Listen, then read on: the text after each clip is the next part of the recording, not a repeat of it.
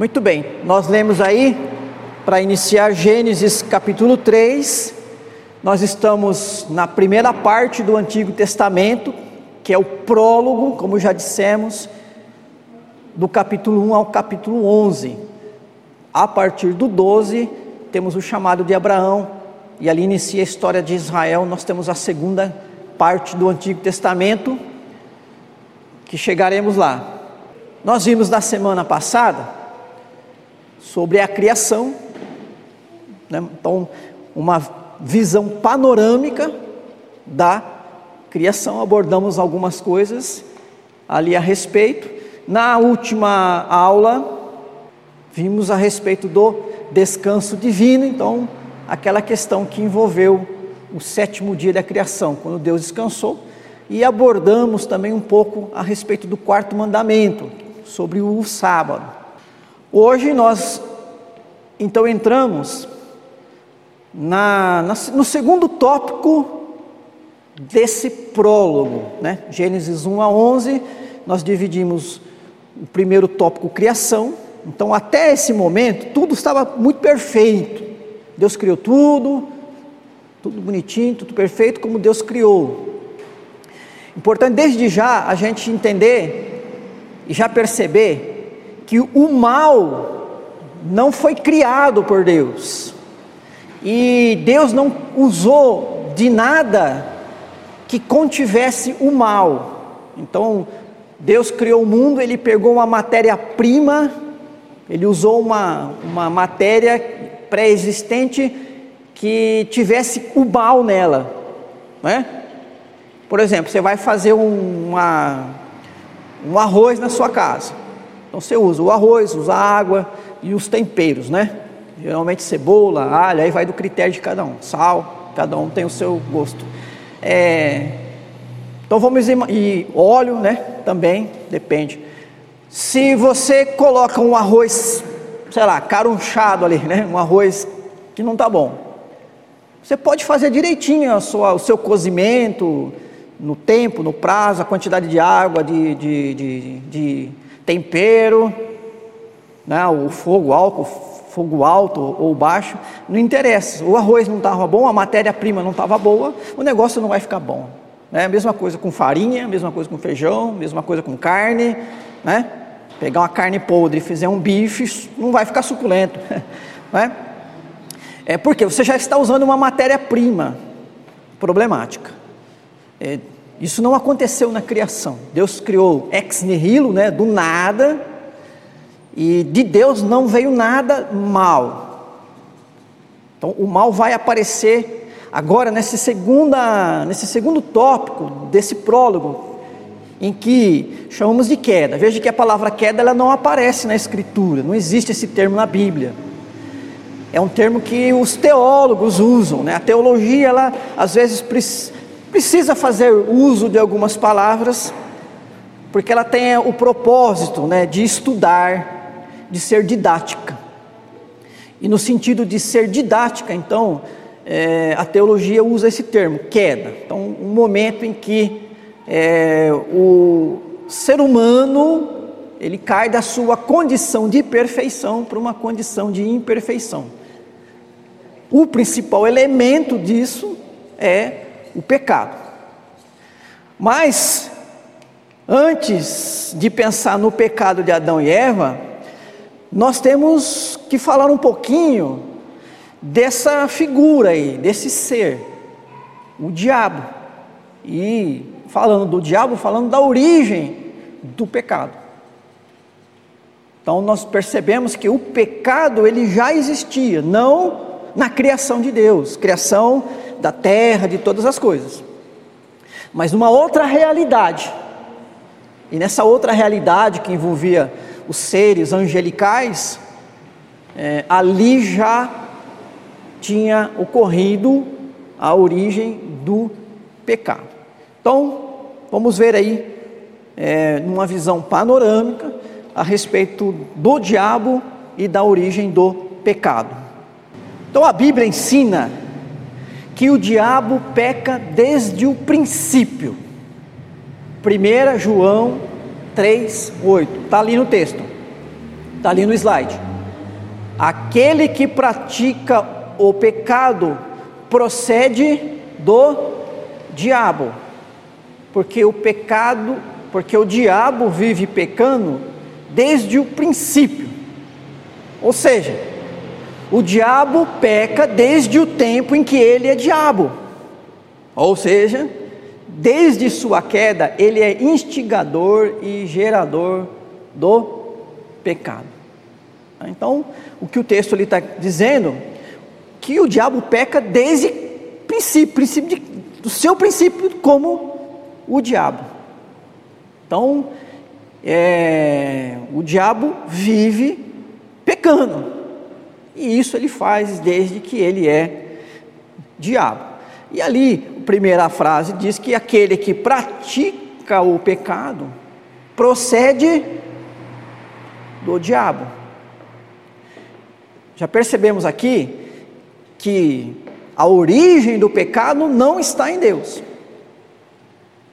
Porque não está dizendo ali, ó, quem peca procede de Deus.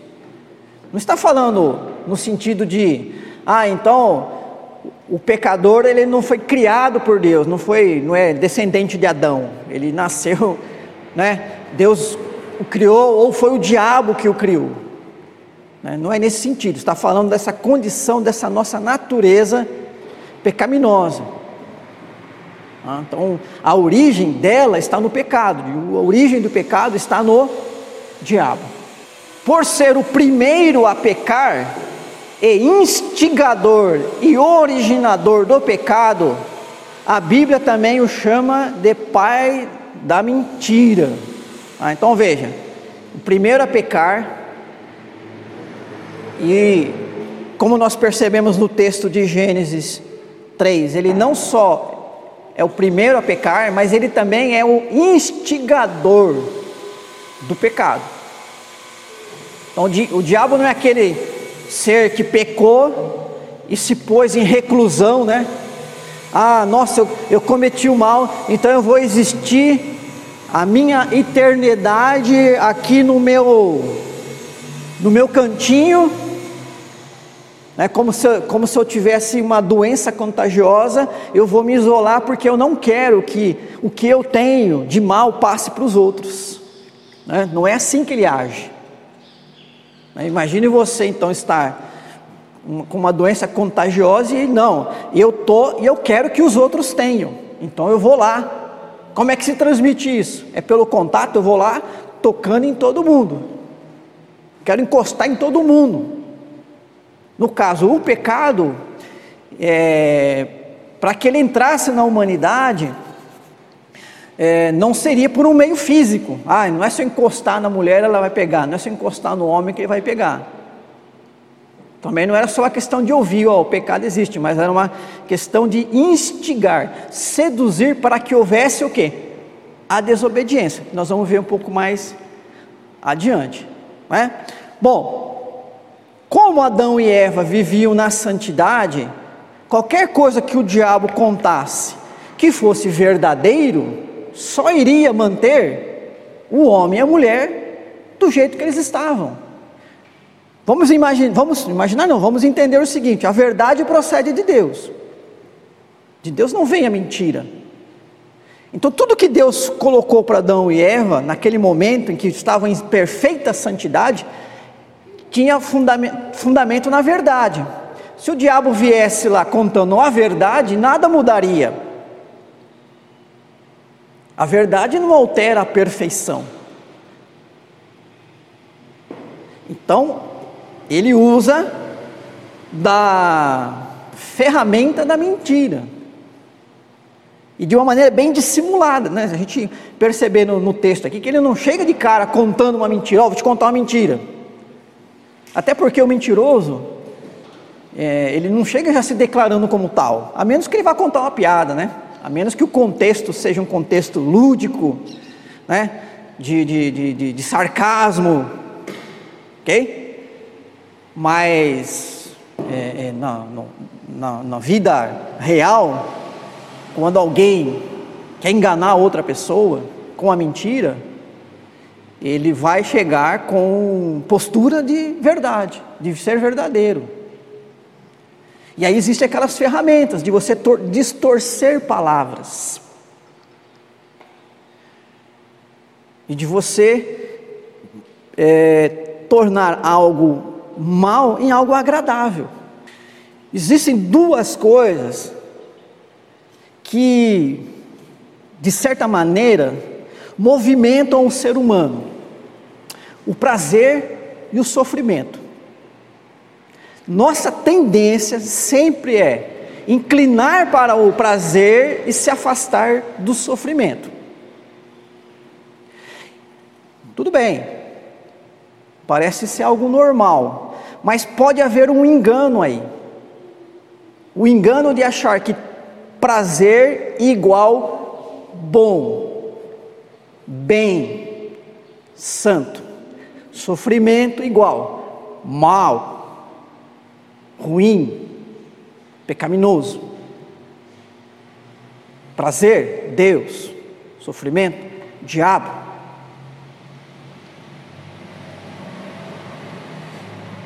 E aí muita gente entende né, que bom é um prazer, Todo sofrimento é mal.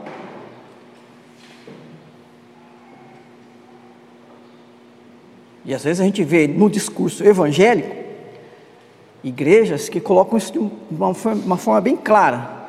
Qualquer tipo de sofrimento da sua vida está, está procedendo do diabo e não de Deus. Mas a gente precisa entender que há momentos em que o sofrimento é bom é necessário, é instrutivo, é edificante. Enquanto o prazer, que parece agradável e bom, esconde armadilhas. Pecado muitas vezes se reveste disso. Ok?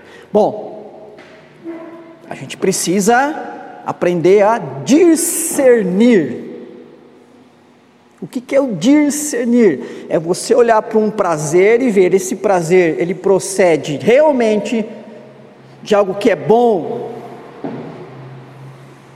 Não há nenhum problema. Sentir prazer é um dom divino. Mesma coisa o sofrimento. Esse momento de sofrimento, né? O que que ele está me dizendo? Para onde Ele está me conduzindo? Há muitos exemplos nas Escrituras, ensinos nas Escrituras que mostram que em momentos de sofrimento há uma obra muito boa de Deus acontecendo. Bom, discernimento. Esse discernimento é, ele acontece pela sabedoria e a própria direção do Espírito Santo voltando aqui ao texto, o diabo ele vai usar dessa artimanha para instigar então a mulher, ele vai apresentar a desobediência, né? Quer dizer, comer o fruto era desobedecer. Ele vai mostrar aquele fruto, aquele ato de comer aquele fruto, como algo agradável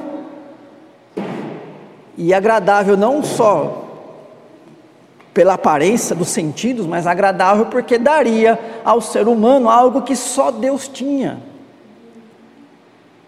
Um conhecimento além do que eles tinham naquele momento. Eles seriam como Deus. Então, é por isso que João é, o chama pai da mentira. Então está lá no Evangelho de João, palavras de Jesus, inclusive, é João 8,44. Quando ele está se referindo ao diabo, profere mentira, fala do que ele é próprio, porque é mentiroso e pai da mentira. Então, mais um motivo para a gente não mentir, né? porque é um instrumento que foi usado pelo maligno e certamente não agrada a Deus.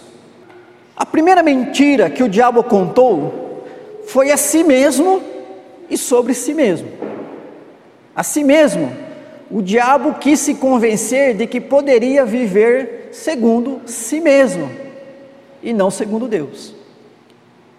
É arrogância. O arrogante é aquele que diz: Eu, por mim mesmo, posso, independente do outro. E o diabo, né, num certo momento da sua existência, a gente não sabe definir, ele então conta para si mesmo essa mentira. É claro que é uma forma de dizer, né? Eu posso viver segundo eu mesmo, a mim mesmo, e não segundo Deus. Da mentira do diabo sobre si mesmo, de que poderia viver segundo si mesmo, não segundo a vontade de Deus, operou o pecado do orgulho. Ezequiel 28, a partir do versículo 1. Veio a mim a palavra do Senhor dizendo: Filho do homem, dize ao príncipe de Tiro, assim diz o Senhor Deus: visto que se eleva o teu coração e dizes: Eu sou Deus. Sobre a cadeira de Deus me assento no coração dos mares, e não passas de homens e não és Deus, ainda que estimas o teu coração como se fosse o coração de Deus. Sim, é mais sábio do que Daniel, não há segredo algum que se possa esconder de ti pela tua sabedoria e pelo teu entendimento, alcançaste o teu poder e adquiriste ouro e prata nos teus tesouros. Pela extensão da tua sabedoria no teu comércio, aumentaste as tuas riquezas, e por causa delas se eleva o teu coração. Assim diz o Senhor Deus: visto que estimas o teu coração como se fosse o coração de Deus, eis que eu trarei sobre ti os mais terríveis estrangeiros dentre as nações os quais desembainharão a espada contra a formosura da tua sabedoria e mancharão o teu resplendor. Eles te farão descer a cova e morrerás da morte dos traspassados no coração dos mares. Dirás ainda diante daquele que te matar: Eu sou Deus? Pois não passas de homem e não és Deus, no poder do que lhe traspassa. Da morte de incircuncisos morrerás por intermédio de estrangeiros, porque eu falei, diz o Senhor Deus. Olha aqui o que, que o orgulho, a arrogância fez né, com esse príncipe de Tiro. E de alguma maneira, isso também aconteceu com o diabo. Ele, não, eu, né, eu sou como ele, eu posso. Versículo 13. Estavas no Éden, jardim de Deus, de todas as pedras preciosas te cobrias. No dia que foste criados foram eles preparados. Tu eras querubim da guarda ungido, eu te estabeleci. Permanecias no monte santo de Deus, no brilho das pedras andavas. Perfeito eras nos teus caminhos, desde o dia em que foste criado até que se achou iniquidade em ti. Né? Então, os, os estudiosos identificam sim aqui um texto falando da origem do, do diabo tá? Mas mostrando que o rei de Tiro, ele estava vivendo, né, experimentando a mesma coisa, quer dizer, o orgulho. A mesma, do mesmo jeito que o diabo é o pai da mentira, é o pai do orgulho. O né, pai em que sentido? É nele que se originou. Voltando aqui ao texto, por isso foi expulso, expulso da presença de Deus e com ele todos os demais anjos, os conhecidos anjos maus que o seguiram. Apocalipse 12, versículo 4. Está falando do dragão. Nós não vamos entrar em pormenores aqui da interpretação de Apocalipse, né? mas aqui é um texto que fala é, do diabo. E aí fala lá: a sua cauda arrastava a terça parte das estrelas do céu, as quais lançou para a terra. E o dragão se deteve em frente à mulher que estava para dar à luz a fim de lhe devorar o filho quando nascesse. Então, é, explicando diretamente, sem explicar, é um texto que se refere à queda do diabo. E quando ele vem, né, quando ele é expulso, per, perdão, da presença de Deus, né, ele consegue criar uma rebelião tal no mundo angelical que ele traz um terço dos anjos com ele. Então são os chamados anjos maus. Falando agora sobre o pecado, Gênesis 3, a proposta da serpente, então veja que ali a serpente é, não foi o animal serpente, mas o diabo né, na, na forma de serpente. A proposta da serpente, ou a proposta do diabo a Eva, foi de que ela, agindo por si mesma e segundo sua vontade própria, e não a de Deus, comesse do fruto da árvore do conhecimento do bem e do mal. Se assim fizesse, como Deus se tornaria, ou seja, preferisse a si mesmo no lugar de Deus. Qual é a proposta do diabo para Eva? A mesma que ele fez para si mesmo. Né? Eva, faça a escolha que eu fiz. Ok? Você pode ser como Deus. Esquece a vontade dele, faz a sua. Então é essa mesma sedução ele aplica é, a Eva e é sem dúvida tentador. Então a mulher foi enganada pelo diabo a cometer o mesmo pecado dele, né, o orgulho. E o homem, seduzido pela mulher, cometeu o mesmo pecado. Então também, né, Adão também é culpado. Naquele momento ele poderia chegar para Eva e falar: não, para com isso. Né? Então ele também foi seduzido. Então existe uma cadeia aqui né, de sequências. E ele foi considerado tão culpado quanto, quanto Eva.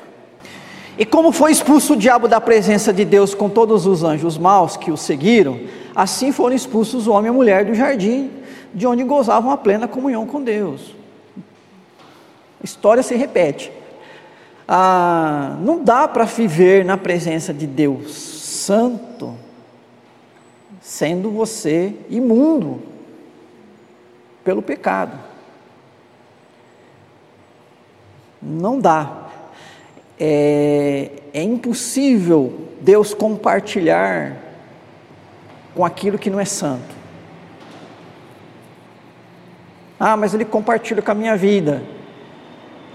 Porque nós temos a obra de Jesus, não é?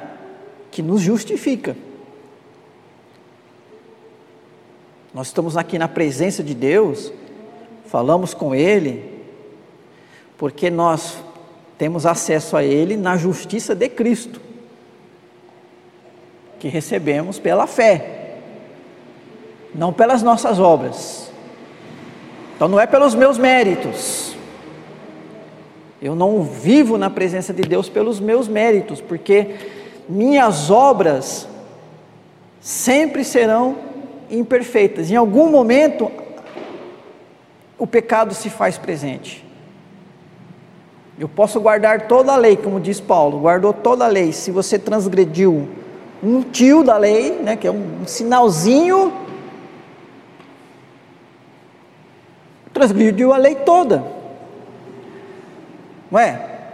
Vamos pensar assim, o nosso código, como é que chama? Código penal, né? Acho que é código penal. Deve ser desse tamanho aqui. Não sei se alguém já.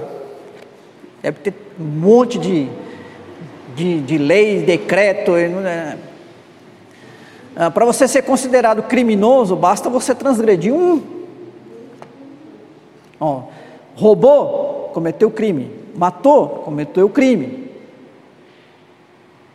Ah, mas eu não roubei e matei. Não, mas roubou, cometeu crime. Né? Cometeu fraude, crime. Enfim, é, existe né, é, uma quantidade diversa de maneiras de você transgredir a lei humana, né, a nossa lei aqui civil. Transgrediu uma, você é um transgressor. Você é um transgressor. Então, a gente não consegue estar na presença de Deus pelos nossos méritos, porque a gente pode, ó, fiz tudo certinho como marido, fiz tudo certinho como pai, fiz tudo certinho como cidadão, mas num determinado momento do dia eu cometi um erro com os meus pensamentos. Você pecou, pecou. Então você é um pecador. Você é pecador? É, então você não pode andar na presença de Deus. Pronto. Né? Mas nós estamos, por quê? Porque Cristo nos justifica. Certo? Então, isso é algo que a gente vai entender depois, falando do plano de salvação. Nesse momento, Adão e Eva, então, são expulsos da presença de Deus. Tá? Eles não tinham condições mais de permanecer na presença de Deus. Bom, e aí então, né, expulso da presença de Deus e da comunhão com Ele, o homem, né, o ser humano, perdeu os dons originais dados à natureza humana. Estão lembrados quando a gente viu lá de imagem de Deus com Agostinho, Calvino, né? Quais são esses dons originais lá? A retidão, então fala aí da nossa santidade, de uma vida dentro da vontade de Deus, da retidão, ausência de subordinação ao mal. Lembrando que Adão e Eva foram criados e não eram escravos do pecado, passaram a ser. E é, também perderam a imortalidade. A gente vai ver isso no, no próximo slide. Então, em lugar da sabedoria, virtude, santidade, justiça. Se você lembrar, é, na definição de Calvino sobre ser imagem de Deus, é participar destas coisas. Então, o homem foi criado em plena é, participante, plenamente da sabedoria de Deus, né? da sabedoria, virtude, santidade e justiça. Né? Então, no lugar dessas coisas, vieram sobre ele os males da ignorância. Então, ele, ao invés de ser sábio, não estou falando sábio no sentido inteligente. Sabedoria no sentido de viver segundo o propósito divino. Ele passa a viver uma vida de ignorância, veja, espiritualmente ignorante.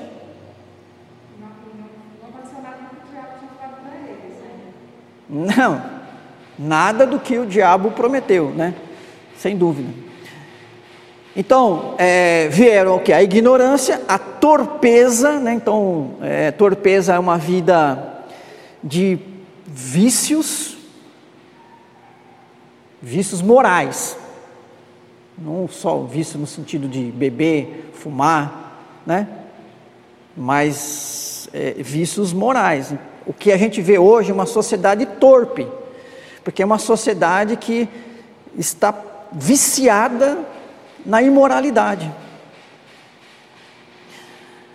A fraqueza, também no sentido aqui né, espiritual, é, e a injustiça. A injustiça. Então, o nosso mundo é injusto, por quê? Deus criou ele assim? Não. É porque nós, pecadores, fomentamos essa injustiça. É através da maneira como nós somos, né? Então, nossa sociedade é injusta, o nosso governo é injusto, nossas leis são injustas, não é porque nós somos assim. Né? Então, aconteceu isso. Por isso que daí dá para entender o termo queda, né? que eu falei, não é um termo que aparece na Escritura, mas se você pegar, olha, Adão e Eva estavam aqui, ó, perfeita sabedoria, virtude, santidade justiça né? E é como se tivesse levado realmente um tombo, né? E pá! E aí passa a ser essa vida humana, ó, ignorância, torpeza, fraqueza, injustiça. É, o pecado não é uma coisinha. O pecado é mal, é terrível, é destrutivo. E olha o que, que ele fez né, com a humanidade. Então, a natureza, natureza original, criada em retidão devido ao pecado, passou à condição de natureza corrompida, designada como natureza pecaminosa, ou no termo paulino, carne. Tá, vamos lá, Romanos 7, 5. Romanos 7, 5. Porque quando vivíamos segundo a carne. Então, Paulo usa essa expressão. O que, que é carne? É essa natureza humana, não do jeito que Deus criou, participante da sabedoria, da justiça, da virtude divina, mas essa natureza aqui, ó, corrompida, né, sujeita ao pecado, à torpeza, à ignorância. Então, quando vivíamos segundo a carne, Paulo está falando a experiência do cristão antes da sua conversão, ou a condição do homem natural sem Cristo. Vivíamos segundo a carne as paixões pecaminosas, é o que eu falei para vocês. Prazer, paixão, vamos discernir. Essa paixão ela é pecaminosa. Concupiscência é um termo que a Bíblia usa, que a gente no dia a dia, eu não vejo ninguém falar isso, né? É uma coisa bem formal, mas é concupiscência, é esse desejo pecaminoso que tanto nos agrada. Tá? Então, é, a gente não pode também aqui confundir. As paixões pecaminosas ou a concupiscência, postas em realce pela lei, é, que é uma coisa que Paulo vai trabalhar, porque que a lei, a lei do Antigo Testamento, ela não pode nos salvar. Primeiro, porque ninguém consegue praticar as obras da lei plenamente. E sem a lei, você era ignorante. Você estava sendo um transgressor e não sabia. Com a lei, você continua sendo um transgressor, mas agora você sabe que é um transgressor. Então vamos imaginar que seja proibido sair por aquela porta. Sair por aquela porta é cometer um crime. Se ela, com ela aberta, tá? É cometer um crime. E aí uma pessoa não sabia disso, sai. Na ignorância dela, ela cometeu um crime. Ah, mas ela não sabia, então não pode penalizar ela. Bom, as consequências vai tem os atenuantes, tem os agravantes, mas não tira o fato de que ela cometeu um crime. OK? Agora eu chego e aviso, fulano, não sair por aquela porta. Se sair por ali, você estará cometendo um crime. E você deliberadamente sai por lá. Eu sabia em sair. Então o que acontece? Você também cometeu um crime, também é criminoso. É claro que há o agravante, o agravante da intencionalidade, né? Do, do, do, do de, de fazer isso por um desejo próprio. Por isso que crianças são, pecadoras, né? É, é. O pecado está desde que somos gerados, não é isso? Ah, então, é, por isso que Paulo fala assim, ó, o, as nossas paixões pecaminosas estão realçadas pela lei, operavam em nossos membros a fim de frutificarem para a morte. Porque o pecado só tem uma condenação: morte. Não existe outro tipo de condenação. Todo pecado tem uma única sentença: morte.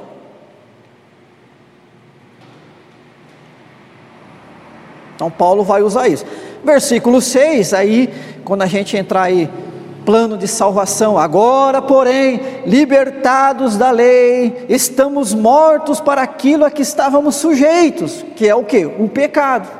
De modo que servimos em novidade de espírito e não na caducidade, caducidade da letra, tá? Então, é o apóstolo Paulo trabalhando aqui a obra de Cristo nas nossas vidas.